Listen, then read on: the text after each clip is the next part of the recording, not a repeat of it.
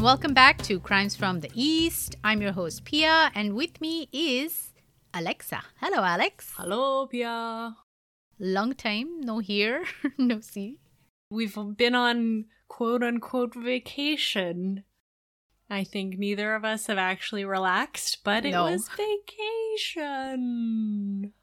Yeah, we just kind of uh, had so many things going on, traveling, just chaos all around. As usual, our brand is chaos. So- that is the magic we prescribe to yes. subscribe to.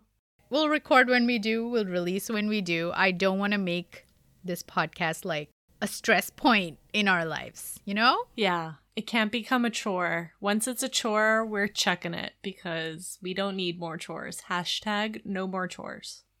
If we ever have like sponsors hanging above our heads, sure. Yeah. Then I'll go the extra mile. yeah, yeah, yeah, yeah. For right now, we're just going to take it easy. Pia, I met a Spanish person who spoke Hindi Hmm. last week What? and totally put me to shame. It was horrible. I mean, it was awesome. Where did they learn? It was also horrible. They self taught. I mean, what the heck do I know since I don't speak Hindi? But he, uh, like, said some phrases to me and they sounded legit. He even made a joke about bananas and eggplants and potatoes, some like Hindi punny jokes, and I was just like, uh, nope, wrong audience, dude. Sorry. he was definitely disappointed in me. It was sad.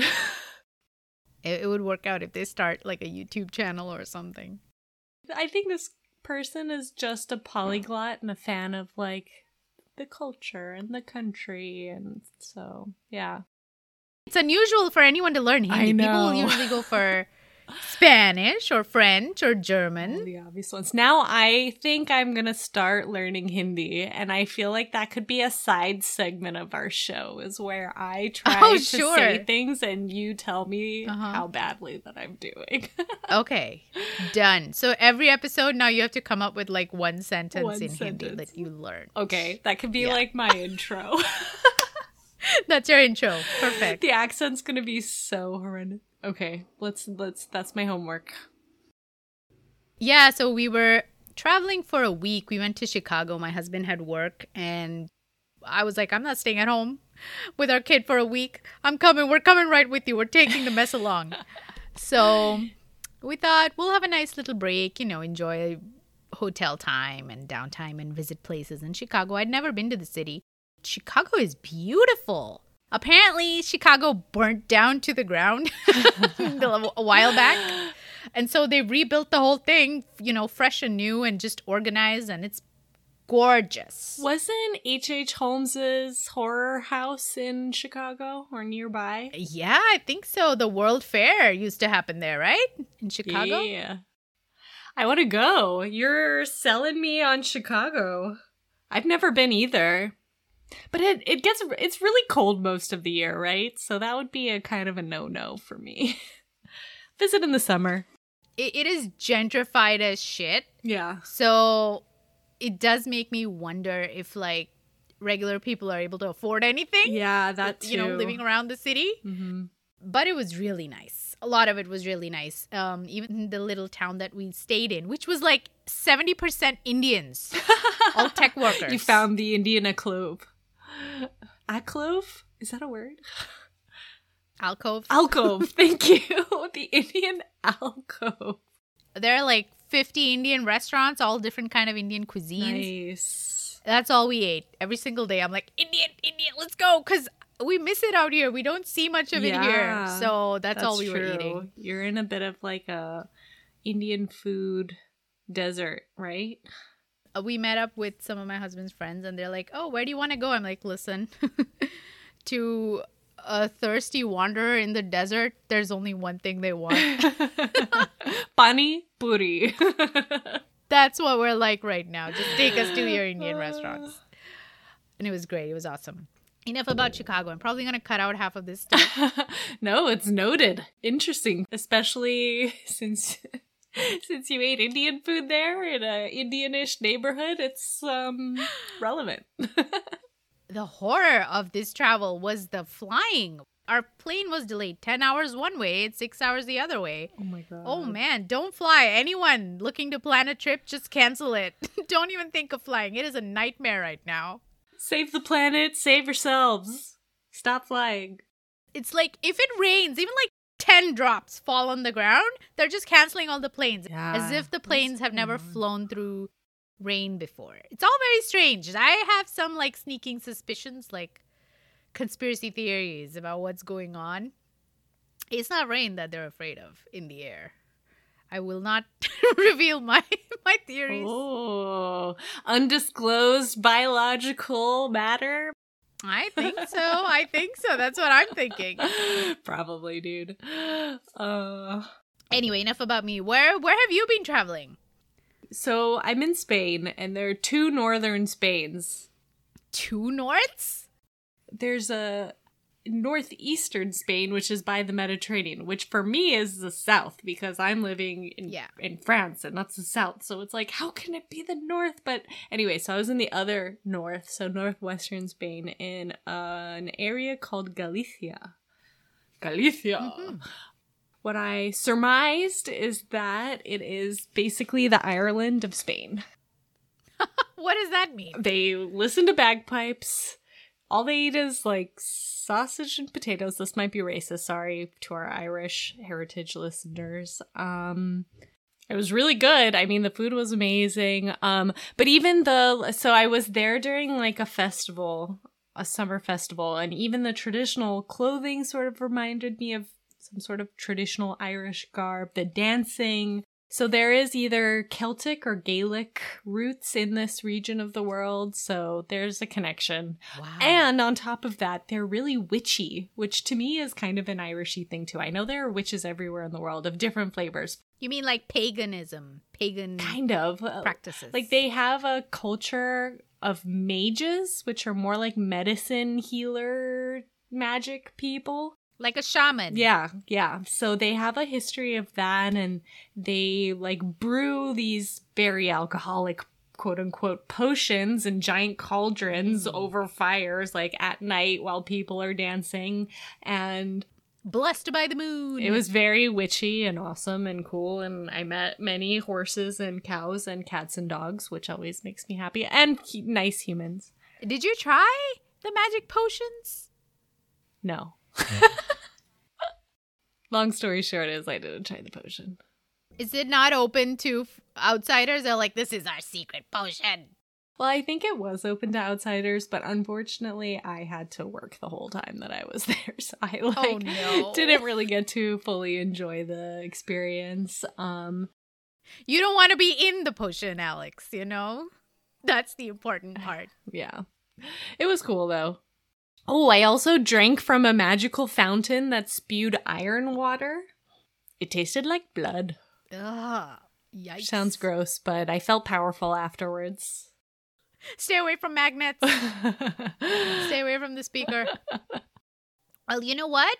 You are right on point. You are right on point. What a beautiful segue because today's story is very much a witchy, pagan, esoteric, or uh, should I say, witch doctory type of case. Can you call it occult if it's not if it's Indian?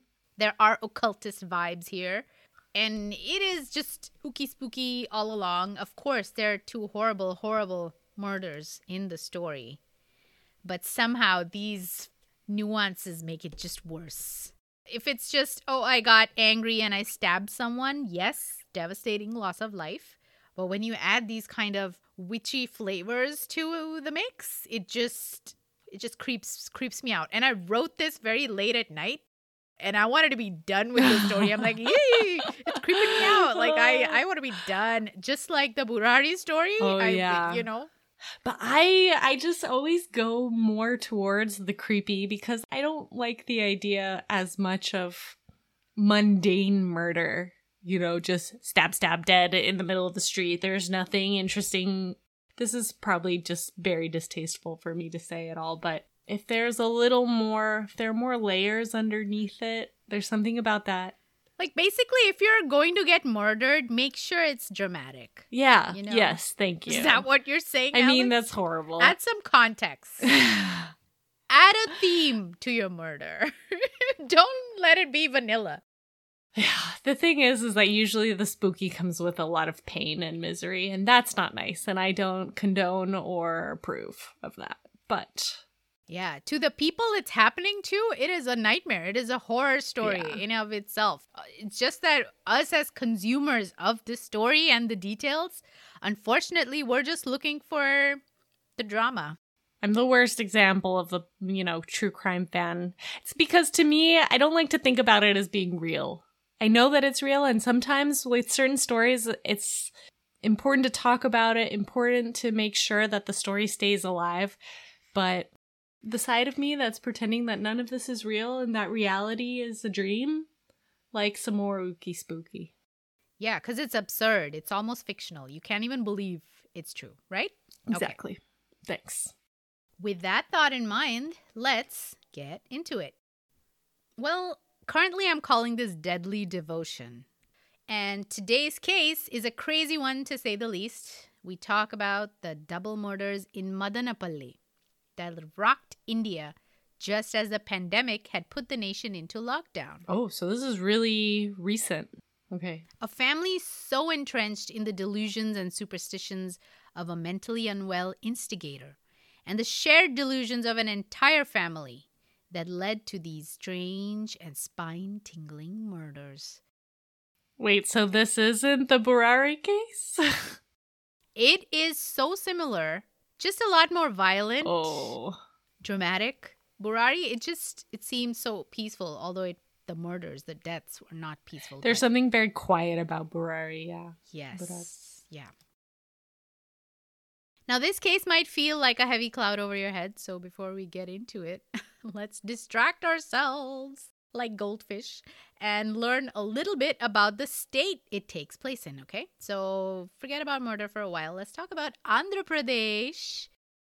Andhra Pradesh is a state in the mid and southeast of India. Gotcha. And Telugu is the main language spoken in the state. They have a vibrant cinema industry churning out big hits like RRR, you know, that song that went viral. It was at the Oscars, Naatu Naatu. Mm-hmm. That's from Telugu cinema.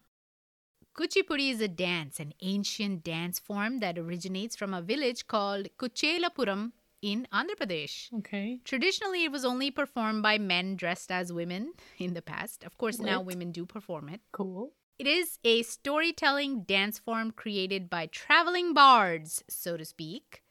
Kuchipudi is one of the eight classical dances of Vedic India, which means we're not counting the various tribal dance forms that exist in in the subcontinent. Yeah. Which is a little unfair in my opinion, but whatever. We're not here to to resolve that argument. These dance forms are thousands of years old. They have survived despite several invasions and attempts at cultural erasure by the Mughals and the colonials. Remember, mm-hmm. there was a mm-hmm. period of time when the colonial white devils banned all these dance forms because they thought it was too erotic, too tempting, and just, you know, too much movement. They just like couldn't keep it in their pants when they saw it, so they had to ban it basically.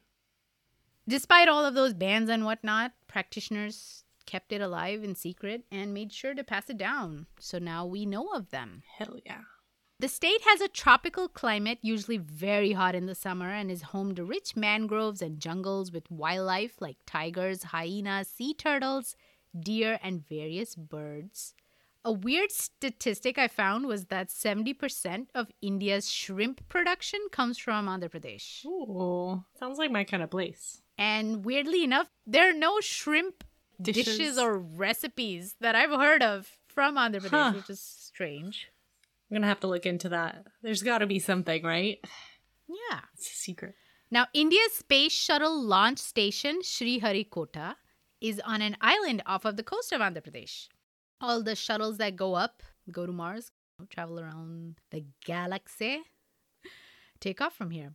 Also located in Andhra Pradesh is the world famous Tirumala or Tirupati temple, dedicated to Lord Venkateshwara. It was built nearly 1800 years ago. Okay, now I'm so interested to go see this. Of course, I'm sure like the current building itself is not 1800 years old, but the original site, and I believe the claim is that the main idol, the deity of Lord Venkateshwara, is that old. Okay. Why is this temple ringing a bell for me? Because it's famous. Have we talked about it before, though? Have I been there? It is like one of the most visited temples in the world, with over 75,000 devotees visiting daily. Now, this is a very significant temple with a net worth of 30 billion US dollars. we this isn't the temple 30 billion. with the cursed treasure, though, right? no, that was a different one. that was crazy. Padmanabha Swami. yes, And if you thought that one was rich or wealthy or loaded up, this one's even more. And they say India is a third world country or a developing nation. I don't know. India is not poor. Money is just not being spent in the right places. That's all. Now, devotees will often shave their heads as an offering, and the hair is sold to produce wigs. If you have an Indian hair wig, it definitely came from Tirupati.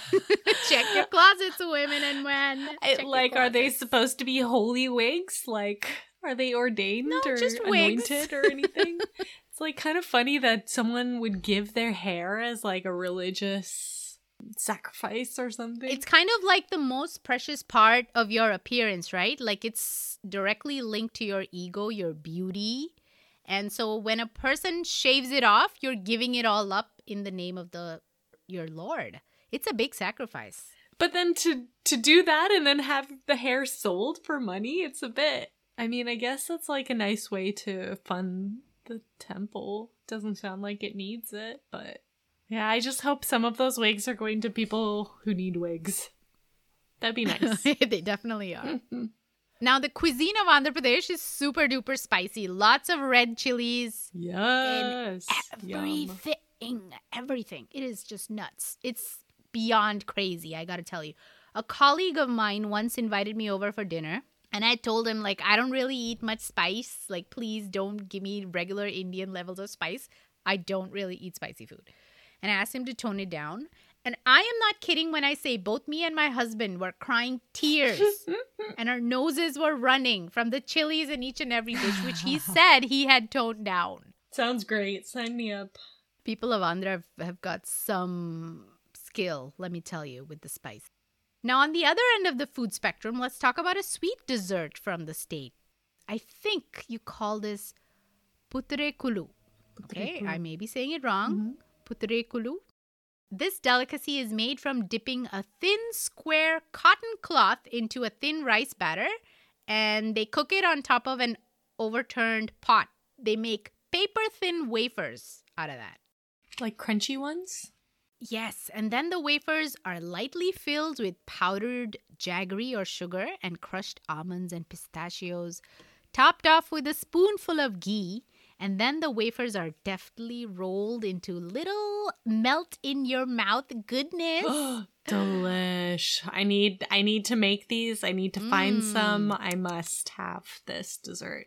I spent a good hour just looking at videos of how this dessert is made. I am pining for it. I want to eat this. Yeah, I want to eat this. Sounds like a nice place. It's got cool animals. A interesting food. I like spicy, so I'm Mhm. down. A super Great desserts. rich temple. Like sounds sounds sounds great so far. What could go wrong? We're leaving these delights far behind us, Alex. We now take a rather abrupt turn into our devastating case for today. Okay, prepare yourself. On January 24th, 2020, a call came in to a police station in Madanapalle in the Chittoor district of Andhra Pradesh. The caller had said that there were screams and strange noises coming from a home in the neighborhood. And then another person called to complain about sounds of apparent torture coming from the same home. Then at 8 p.m., a call came from a person who said that he had received a disturbing call from his close friend Purushottam Naidu, who was ranting and mumbling about having killed his daughters that would soon be resurrected. But then Naidu also said to call the police, which his friend did at once. Fearing the worst, police finally took off to investigate this strange and unusual case taking place in that building. When they arrived at the newly built three story home named Sri Shirdi Sai Nilayam, they found the door locked. They broke open the door and stepped into a nightmare from a horror movie. Inside were 55 year old Purushottam Naidu and his wife, 50 year old Padmaja, in an apparent trance like state, out of their senses, delirious. Padmaja was staring at the wall and mumbling to herself, completely unaware of the police that had barged into their home. But then, all of a sudden, when Padmaja noticed their presence, she got upset and angry that they had disturbed the sanctity of their home. The cops pushed past her and walked into the rooms of the home. They saw evidence of tantric rituals having been performed in the home. Little pyres where fires were lit and religious articles were strewn about the home. In the prayer room, they discovered the body of the couple's elder daughter, 27 year old Alekhya. Her body was naked but covered in a red sari. A copper tumbler, which was once used to hold holy or blessed water, was now stuffed into her mouth. What? On her head was a deep wound, one which had taken her life. She had lacerations on her body as well.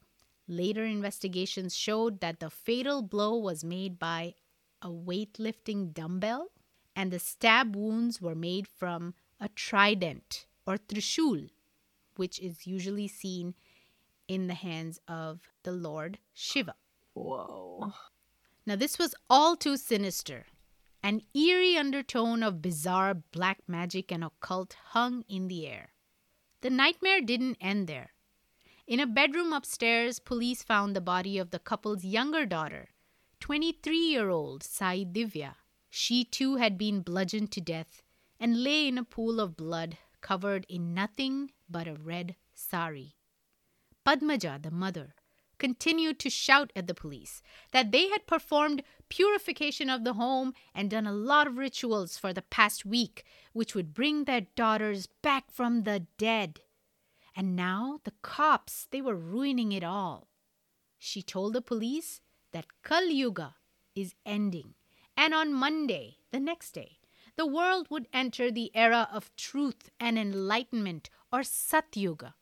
She said that the plan was for Padmaja and Purushottam to also take their own lives so that the entire family could be revived in a pure form in a pure world.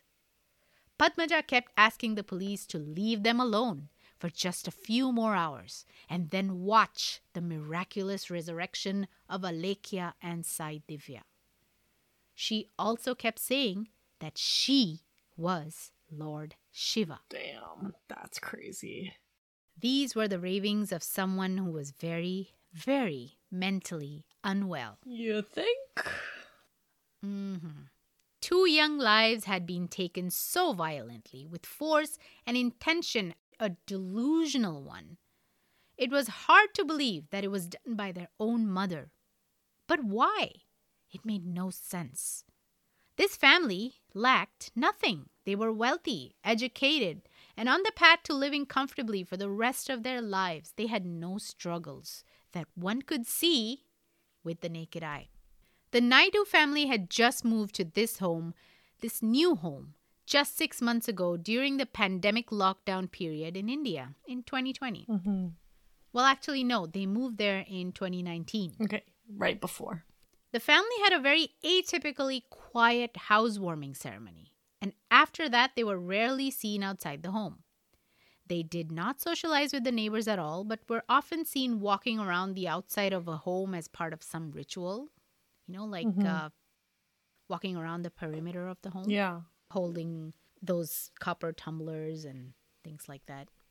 Neighbors didn't really know them, didn't know anything about them. They just came quietly and settled in quietly, which is unusual because in Desi culture, when you establish a new home for yourself, you have a very elaborate housewarming ceremony. It's not just a party, it is a religious sacred ceremony. Mm-hmm. It's called Graha Pravesh, and the priest will come and perform pujas and bless the house and you know make sure everything is built according to um, Vedic instructions. I think it's called what the hell is it called? I'm like forgetting the term now. Like the Indian feng shui. Ooh, I knew this. God damn it. Let me I gotta Google it, okay? I'm such a bad Indian. Well, I mean, don't you're remember talking to the Indian who doesn't speak Hindi. Vastu Shastra. Mm-hmm. yeah, the priest will come and make sure the house is built according to Vastu Shastra, bless the home, bless the people, bless the family.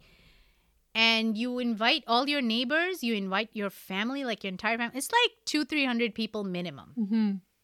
with catering and gifts and all kinds of stuff. So the fact that they just quietly moved in is unusual in itself. Of course, the pandemic was in play, so you know, It sounds like that would have been more of an excuse than a reason. One thing I wanted to like point out before we get too much further um to the Kal Yuga Sat Yuga thing.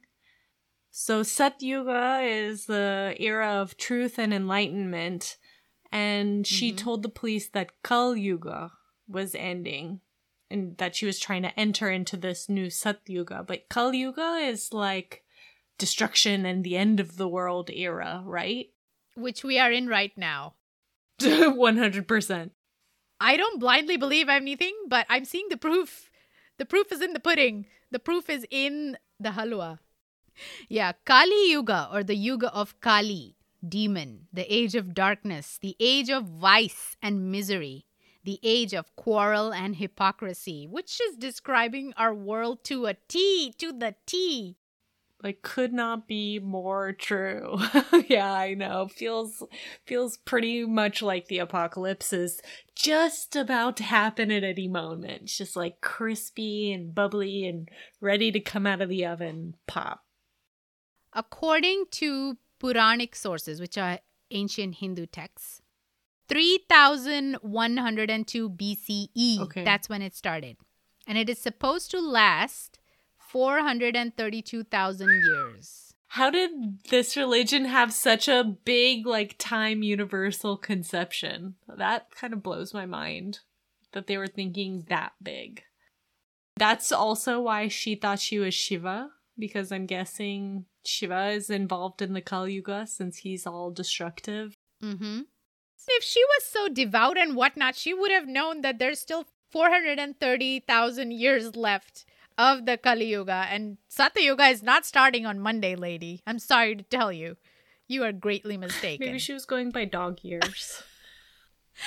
or just like mm, a few too many screws loose in the brain years. I mean, I feel bad that she was sick and didn't get help, and I want to know more about like what the heck was happening leading up to this event, but pretty, yeah, pretty bad. Yeah.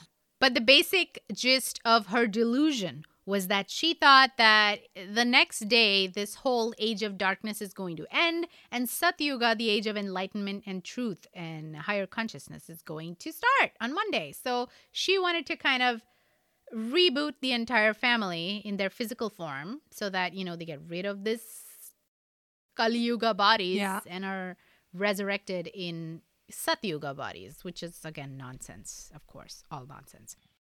All right, so wait, I wanted to show you a picture of their home. I have some pictures open here. This is their home. Okay. So kind of modern looking. For the the listeners out there, it's sort of like if a house was made by Mondrian, that like artist who just does the lines with squares and colors. Just like boxes within boxes and then lines. Yeah, it looks fancy. It costs a lot of money to build this, by the way. So they are a wealthy family. This is three stories, probably like, I don't know, 6,000, 10,000 square foot high. I don't even know. Nothing about this family said struggling in any way. Okay. Purushottam, the father, he had a PhD. He was a senior chemistry professor at a girls' college. And the mother, Padmaja, She had a master's in mathematics. She was a gold medalist and the principal of a technical training school where they trained aspirants, you know, who were trying to get into IIT, which are like the top technical schools in India. Clearly, both the parents, highly educated, super intellectual, intelligent, capable adults. And they passed it down to their daughters too. Alekhya, the elder daughter, she worked for the Indian Institute of Forestry Management or Forest Management. And she had recently resigned from that position so that she could study and pursue a career in the Indian civil services. Okay. One of which is the Indian Forest Service. So I'm just assuming that's what she was aiming for. Mm-hmm. Basically, um, Indian civil services are very like prime, premier government jobs they're very difficult to acquire. You have to give these super, super difficult exams. Not everyone gets in. You have to be seriously a genius, like, you know, Yeah. top tier intellectual to get into the civil services. Things like the IRS, police, forestry, railways, all these different government sectors. That's what she was trying to get into. The younger daughter, Divya, she had a business administration degree, but she had pivoted her life to pursue a career in music instead. She had enrolled in the prestigious A.R. Rahman Conservatory in Chennai, and she was studying music there. This is uh, unusual in most accomplished and educated homes like the Naidus, especially in South India. Letting a daughter let go of a professional white collarish path for arts or music is not done often. Yeah. It is not common Yeah. That was a bit of a surprise, but it shows that the family was supportive and somewhat liberal. I mean, in some sense. Although they were extremely conservative and traditional in other ways. Padmaja was clearly suffering from grand delusions and was in complete psychosis by this point. Mm-hmm. But her mental illness was not a surprise to her family. She often said strange things that she heard or believed, mostly to do with, you know, religious beliefs. Her father was also known to suffer from the same mental illness, so a twofold effect of inherited genes and conditioned irrational responses had brought Padmaja to this end. Yeah. Now, she grew up in that environment, so hard to say if she purely inherited it or also learned it, you know? Do we know like what kind of mental like schizophrenia or I don't know, magical thinking or something? I don't know. Their actual medical diagnosis is, has not been made public, so I can't say. Okay.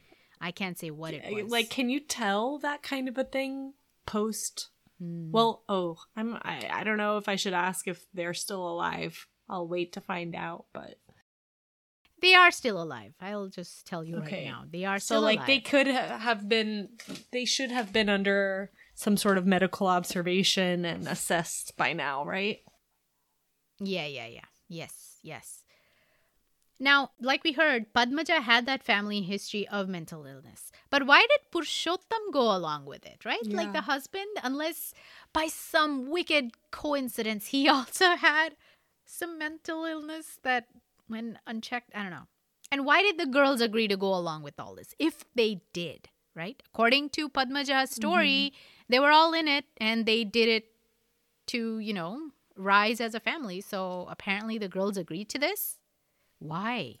I mean, she must have been like a natural cult leader, and we maybe should be thankful that she didn't like get more people involved because clearly she was selling it. While the girls' last rites were being performed, right? Their funeral rites, mm-hmm.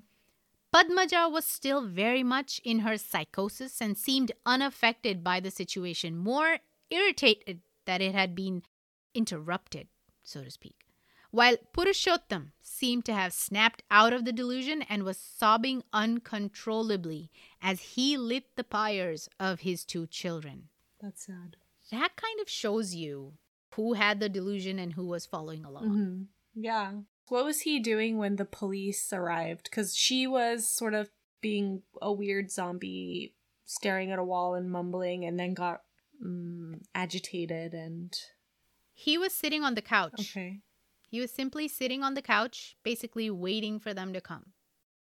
I feel like he was completely influenced by the wife to go into that state of hysteria, mass hysteria that we've heard of this Yeah. so many times, where people are influenced by others. They may not personally have believed this all on their own if they were in isolation, Mhm. but because they lived in an environment where there was so much heavy gospel or instructions or just controlled living conditions that they kind of started to believe in it. They became part and parcel of this whole delusion. Mm-hmm.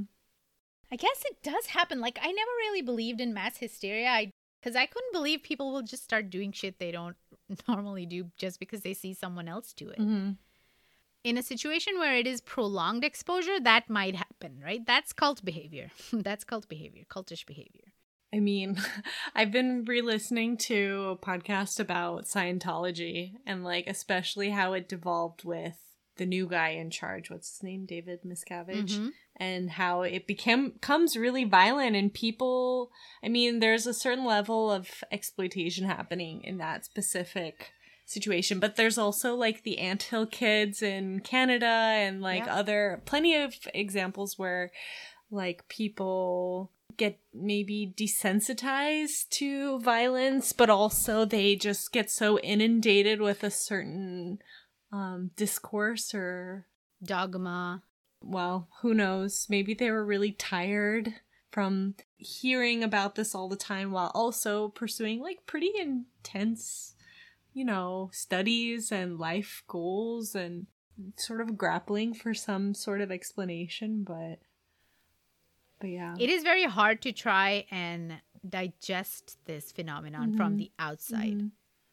The power of faith, belief, and community, the feeling of belonging somewhere, even if you're belonging to something totally outrageous, probably overpowers sense and reason and rationality. These are my people, and I will do as they do. Right. But it's interesting too that like he kind of snaps out of it, the father, Purushottam. The fact that he snapped out of it, I'm just like, why didn't he snap out of it when the murders were happening?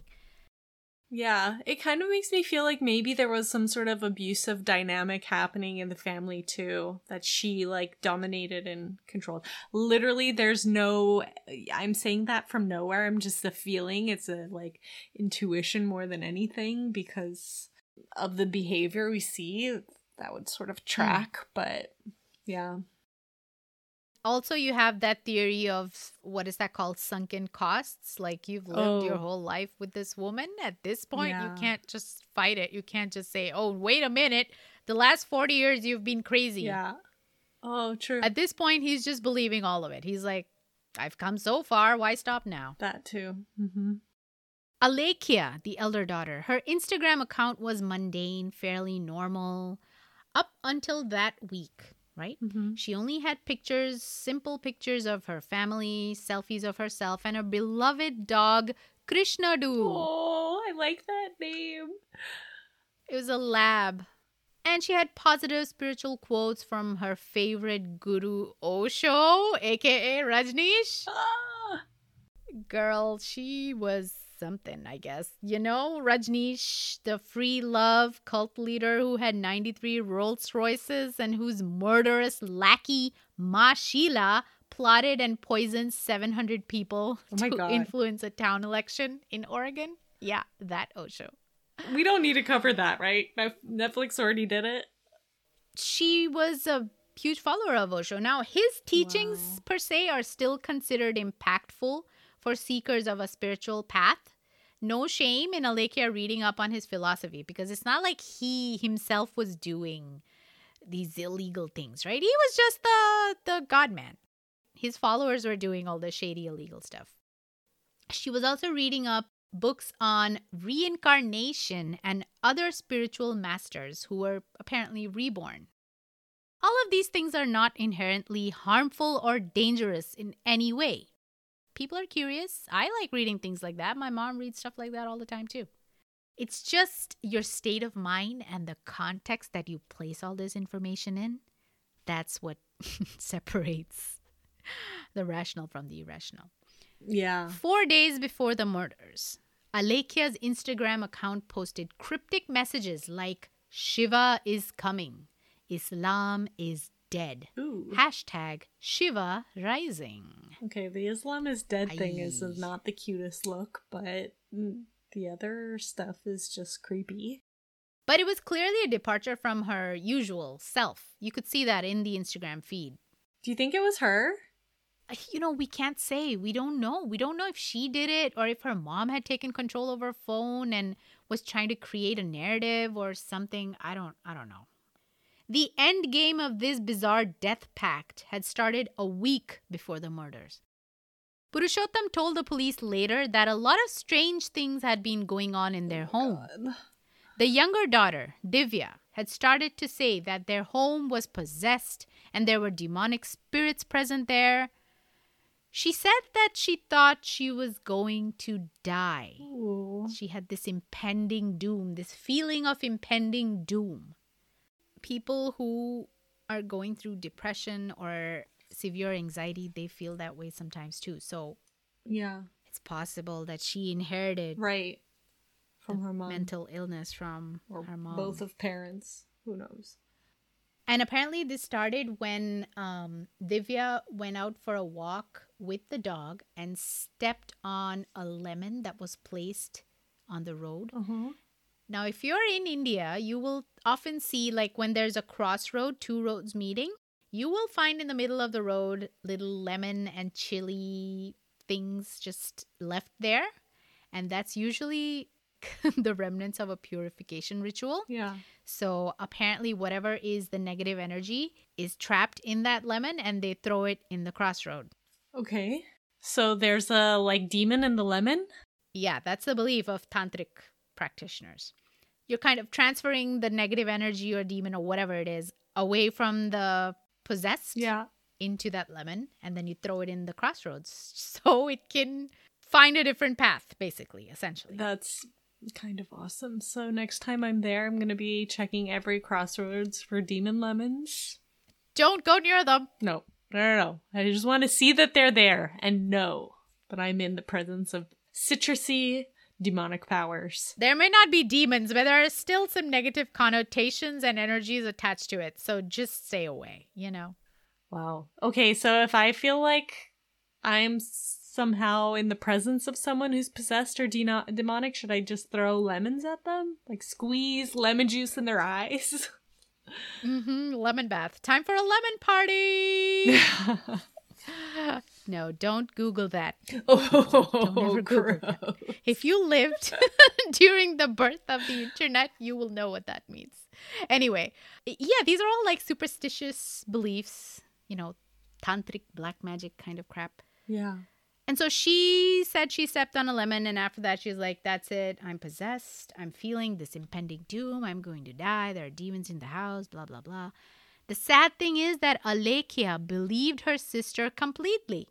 In fact, she said that she absolutely knew for certain that Divya was going to die. So now you have a second person reinforcing that delusion, right? Yeah. Two sisters, peers, two sisters, close, loving sisters. So Alekhya apparently convinced her parents that Divya's time on earth was coming to an end, and so they did what they thought to be the best remedy for their daughters, which would be calling a witch doctor or tantric. yeah, of course. of course. That's what I do.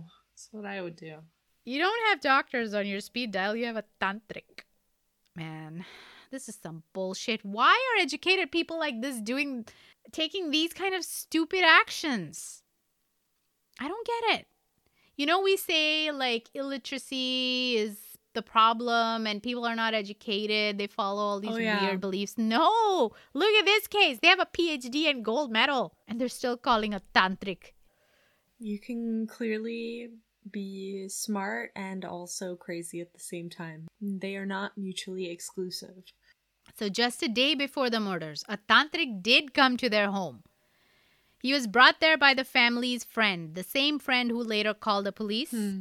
That guy. What a friend. Yeah. What a family Yeah, friend. I mean, this this guy is a ride or die. Right, way to read the red flags. I mean, he's so dedicated. When he probably got the call, boy, we need a tantric. He's like, I'll get right on it, sir. I'll call my guy. Instead of, wait, what? A, why do you need a tantric? Should I get a doctor? Nope. See, this is what's happening. Every single person is buying into this garbage. They're buying into this narrative. They're buying into this, you know, demon story or whatever and reinforcing the belief of each and every person in this story.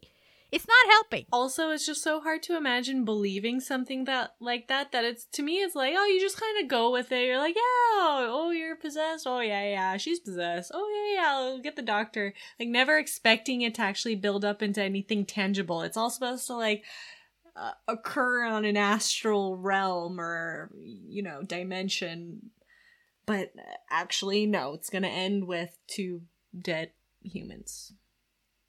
So when the tantric and that family friend reached the Naidu home, they heard screams coming from upstairs. Purushottam and the girls were locked in a bedroom. When the tantric and friend broke down the door, they saw that Alekhya had fainted on the floor and Divya was screaming uncontrollably, while the father Purushottam was helplessly standing there, Hmm. The tantric left. I'm sure he wanted to get the hell out of there. he was like, "Oh, I forgot something in the car." Zoom. I mean, a lot of these tantrics are just fake charlatans, con men, right? They they're just exploiting people's beliefs and just making a ton of money. So I bet this tantric was like, "Oops, check please, I'm out of here." Yeah. So he left, but he did return with materials for rituals. Okay, he's like, "All right, I'll do this puja and probably involving nimbus, more more lemons. and he prayed there. He tied protective amulets on both the girls. And then he left. Yay, you're all set. It it was not all set. No.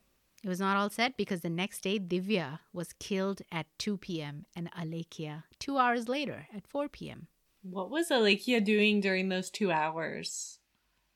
Well, according to the parents, it was Alekhya who had orchestrated this whole ordeal. She was the puppet master. She was the one calling the shots. Hmm.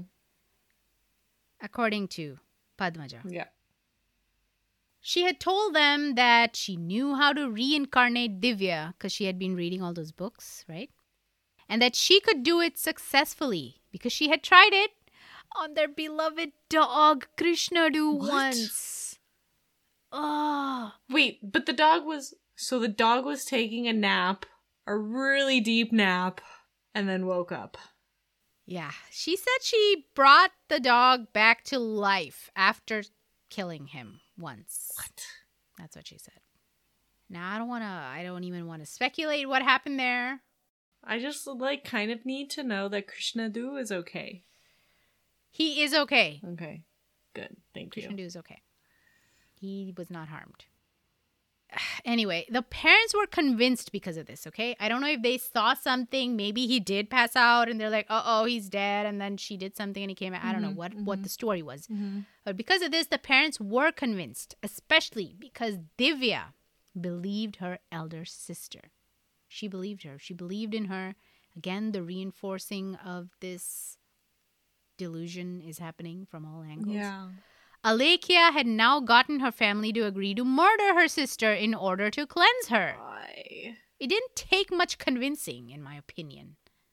The sisters started to perform a Shakti Puja on Sunday morning, the morning of the murders.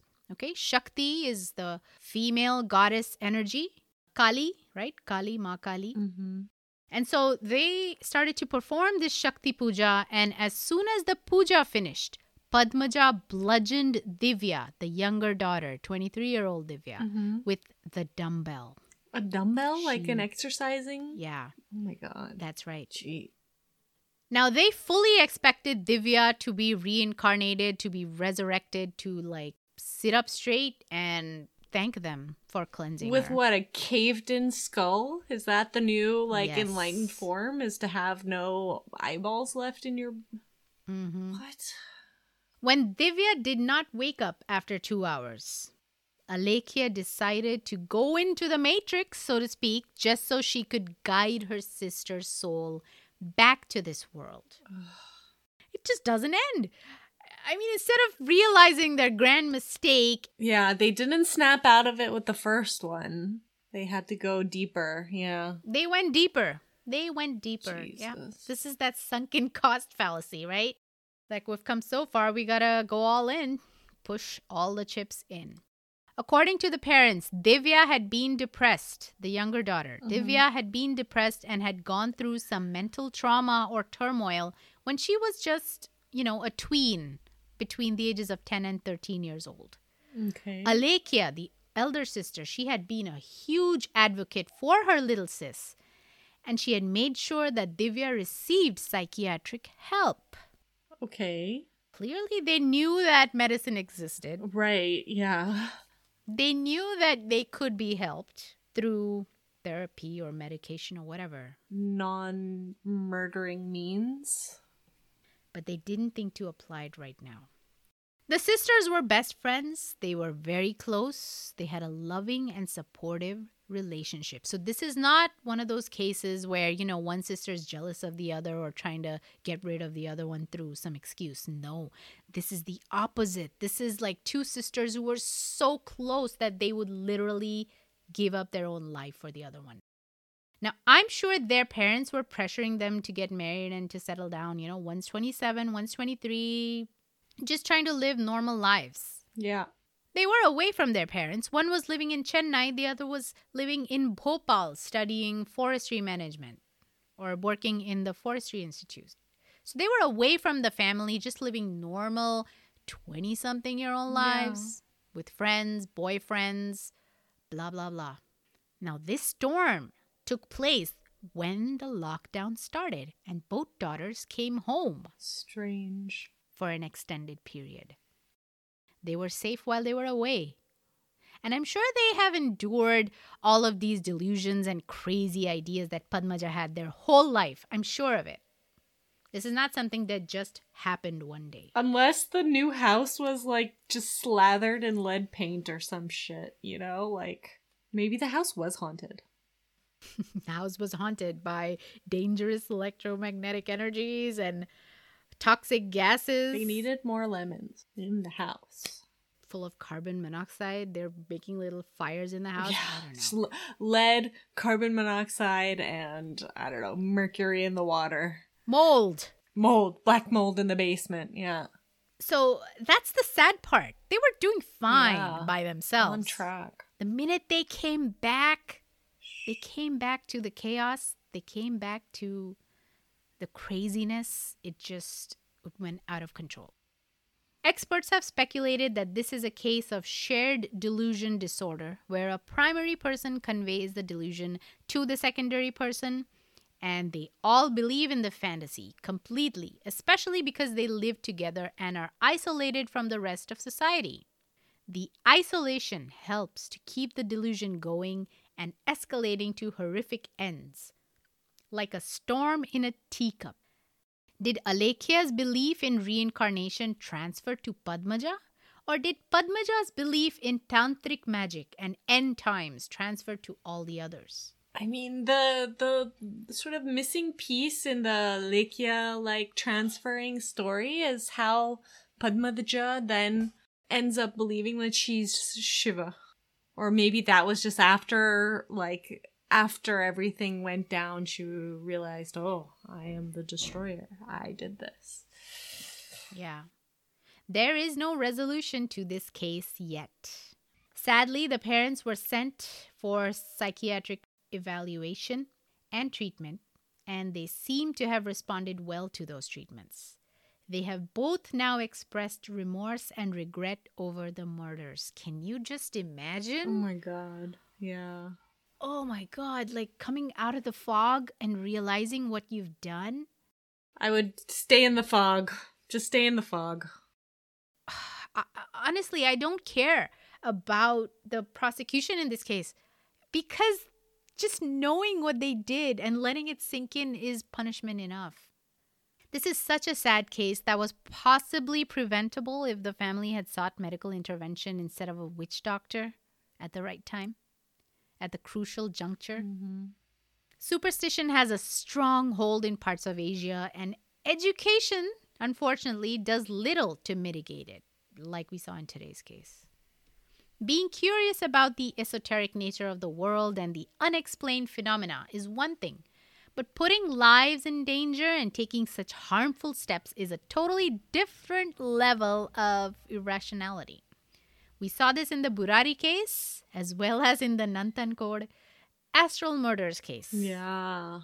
Mental illness went unchecked and turned fatal. Well, like one last thing I was thinking of is I heard recently, like, if you compare female family annihilators to male female family annihilators are usually doing it as a mercy to like save their family members, save their children from some horrible fate or some horrible reality or sickness or whatever. And male family right. annihilators just want to like get rid of their family so that they can have a new family or be free or whatever. And I feel like even for whatever delusion fueled this situation, it's definitely that ringing true here because whether they were trying to reincarnate yeah. for the new yuga or because someone was possessed. It's this like idea that death is the way to save someone's life. It's twisted but it was almost like it was done out of love. Yeah exactly. At least for Alekhya's part right? Mm-hmm. Like she apparently allegedly agreed to be sacrificed herself so that she could guide her sister back. There was no reason that she had to die. Yeah. She was trying to save her sister. I'm also really curious about this like childhood mental trauma cuz like going with what you're saying they were so close and something happened to these girls too, I think. I feel it was just the onset of the mental illness, probably. Maybe. Mm-hmm. That's when maybe it started to just get out of control and she needed psychiatric help or maybe medication to be able to live a normal life. There's this article on Medium written by one of Alekhya's closest or close friends. Oh.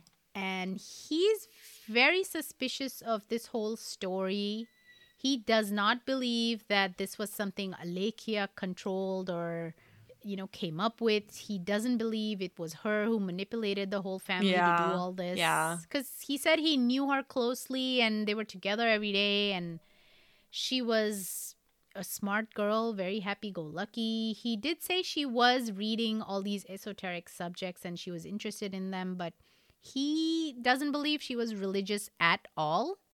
Well, I mean, she could have had a secret life that no one knew about, or someone yeah. like had a little bit of sense, wasn't completely crazy, and went and covered their tracks in a weird, scary, insane way. Well, you want to talk about some rumors that were circulating online, just people speculating and whatnot. Yeah. One of them said that allegedly Alekhya's tongue was removed what? and the mother had swallowed it oh. like after she killed her. I mean, that's that's freaking that's occulty AF. Yeah, because Kali, the image of Kali is with her tongue out, you know? Eh, that's Kali. And so maybe she's like, I'm going to consume Kali and become Shiva. Also, this putting the cup in the mouth is a really like scary, brutal image for me. I don't know what what that was about. Was it like a a vessel for life or the soul? Yeah. Right? Because it's used in all sacred ceremonies, especially even in funeral rites. You hold that copper tumbler, it has sacred water, like blessed water, and you walk with the remains on their final journey yeah, it's like very twisted application of all these sacred rituals. So it mirrors like the, you know, satanic rituals that you hear about. I don't know if they're actually true at all of like, you know, taking things from a Catholic mass and sort of reversing or perverting them in some way and that gives the like opposite energy power. Their heads were shaved, not the whole head, but like parts of it were shaved oh off God. like you do as an offering to the god or the goddess. So the girls' heads were shaved Mhm. partially, like we saw in people do in the temple, in the Tirupati temple. The other rumor was that the family was wealthy, really wealthy. Okay, I would not call them like they're not even middle class, they're way, way upper middle class. And apparently, the mother had recently, like in the recent months, inherited a property worth five crores. I'm just gonna see what the value is today. That's six hundred thousand dollars. Not bad. Not two shabs. So she had recently inherited a property worth six hundred thousand dollars. Their home was probably worth another two hundred thousand dollars. Okay. And I'm sure they had other assets as well. Yeah. Okay. They were millionaires for sure. So people were speculating if someone else in their family was trying to annihilate this family to inherit this, all of this. Okay. So, yeah, in that case, they would have had to poison the family, though, no? To like sort of fake a delusion. So the cops actually found and talked to and cleared the tantric, by the way. Okay. What if he, maybe not him directly, or someone like him, we don't know if they called other tantrics, came over and like spiked their drinks or prasadam or whatever with LSD or Right. PCP, That's what I'm thinking too. bath salts.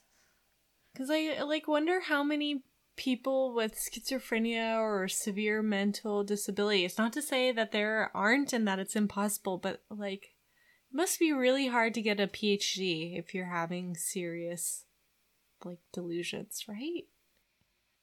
Some people are really high functioning, I believe. That's true. You know they're able to ignore or compartmentalize parts of their life and function in that moment and then let loose at home maybe. I don't know. I'm not an expert. I have no idea.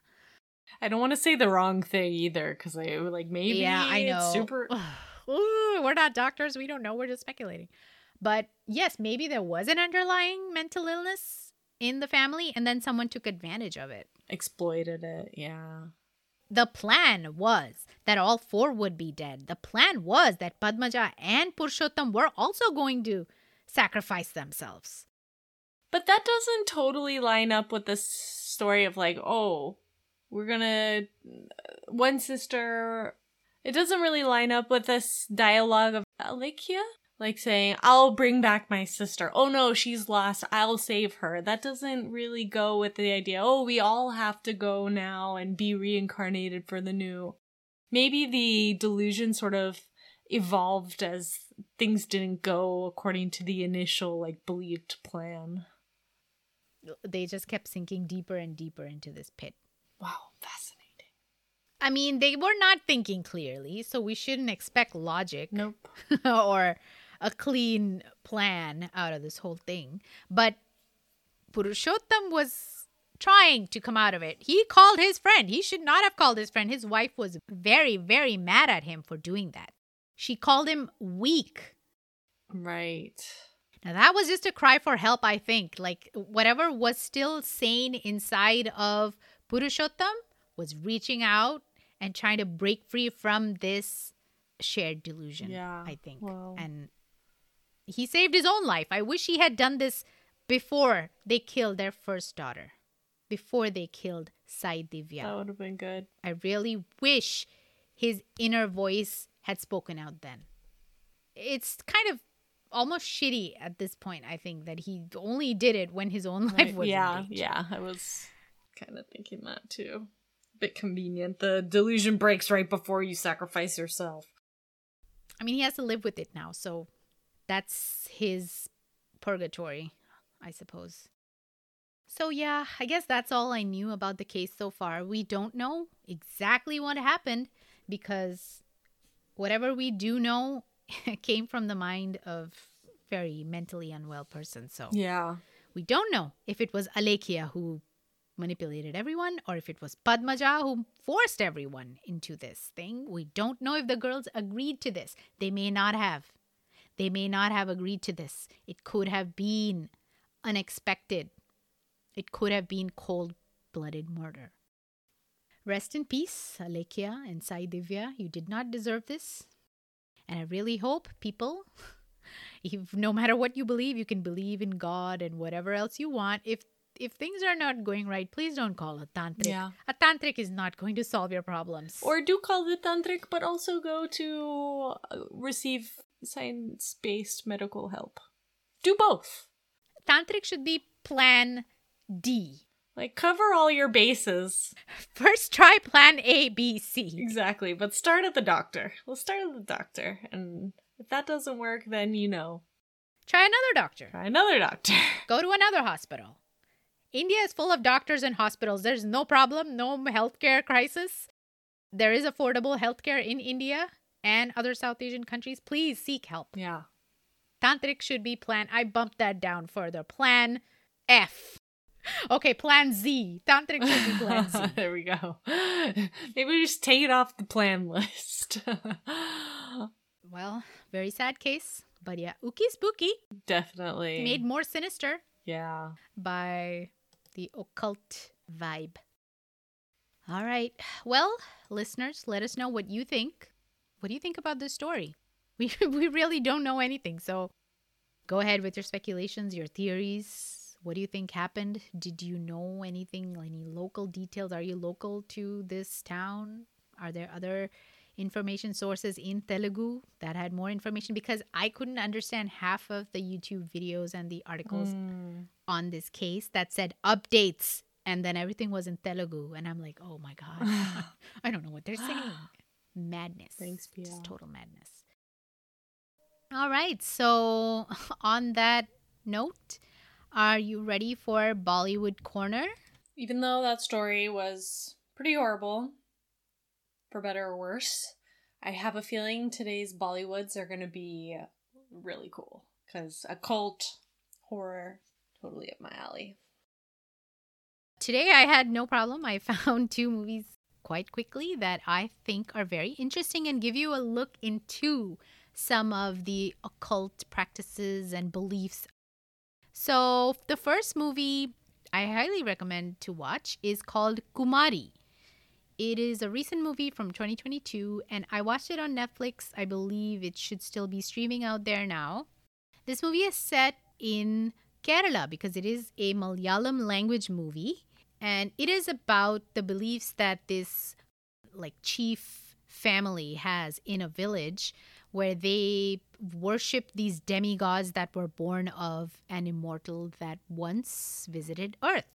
And these demigods gave them power or at least they believe that they gave them powers and prosperity and wealth and made them rich and powerful in the village. And kumari is a girl, a woman who marries into this family and she comes to this cursed home. She's warned many times by this mysterious old woman who she again meets in the forest behind her home that she is in danger and Kumari becomes pregnant and then this lady warns her that her baby is in danger and this family that practices all these strange witchcraft and whatnot is out to get her. I don't want to reveal much else. The way I look at it is this movie is kind of like the equivalent of Rosemary's Baby, what but with a desi touch to it, like set in Kerala. I feel like I'm going to have to watch Rosemary's Baby first, and then this one. And the second movie I had is called Kantara, which is a Kannada language movie from the state of Karnataka. It's a complicated story, like uh, uh, the beliefs of a tribal community that lives in the forest and how they prayed to this deity in the forest, and they believe that the deity protects them as long as the forest is protected and kept safe and sacred and not developed on and reclaimed and encroached upon and how when that does happen things go wrong and this one guy from the tribe tries to find out what what's really happening and if all of these beliefs are true that his ancestors kind of believed in you know the deity and mm-hmm. the curse and the protector and whatnot and what they do show in this movie is a practice that i believe still does occur in parts of India where these special chosen people will dress up in these beautiful, colorful outfits or garments and they will invite the spirit or their deity to possess them so that they can speak through them. Oh. And then when in that possessed form, they they go into a trance, they dance and sing, they're merry, they bless people, they give them advice. It's very unlike what we saw in today's case. Yeah. It's not all doom and gloom and just witch doctory evil. It's the light side of demonic crap. Yeah. Very interesting. Go watch. I love the music, the background score of this this movie, Kantara, uh, which by the way means Kantara means mythical forest or mystical forest. Okay. So go check it out. Very interesting movie. Kantara. Also on Netflix. Thanks, Pia. Um, anything else you wanted to talk about, Alex, before we wrap up? I'm currently recording in like basically an abandoned under construction apartment, so I need to get out of here before it gets dark and the ghosts get me. Just carry some lemons with you and you're all set, girl. Yeah, I don't have any lemons on me, otherwise I would hang and chat, but I gotta go find some lemons. Make a belt. make like a lemon belt. You know how people make uh, necklaces out of garlic Yeah. to stave off vampires? We need a lemon necklace for these boots. lemon belt. That's that can be part of our merchandising if we ever decide to have merch. It's the lemon protection belt. Yeah, it's like one lemon, one chili, one lemon, one chili, and then we can add like extra things, and you can literally put a skewer in it and barbecue. Yum. add a paneer, good. a piece of onion. How about some bell peppers? Little eggplant. yeah. A multi-purpose, Mhm. a multi-purpose amulet. Lots of garlic, obviously. Mm-hmm. Mm-hmm. Mm-hmm. Yeah, that's these are the kind of merch items we would go for. All food based. I think we've recorded for long enough, and before Alex's computer conks off Actually and we lose this entire recording, Yeah. we're gonna end this episode here. And I'm just gonna quickly say, do all the things you do, which Alex usually reminds you of. Instagram, Share us. Patreon, rate and review, show us some love, all that stuff. review us high stars only and uh yeah continue to listen to us i i love getting all the messages on instagram i will reply to you. If you message me i will reply to you. So go ahead. Send me your thoughts. And hang around to listen to another episode of crimes from the east your favorite desi true crime podcast with a little masala and Spice. spice. Lots of red chilies from andhra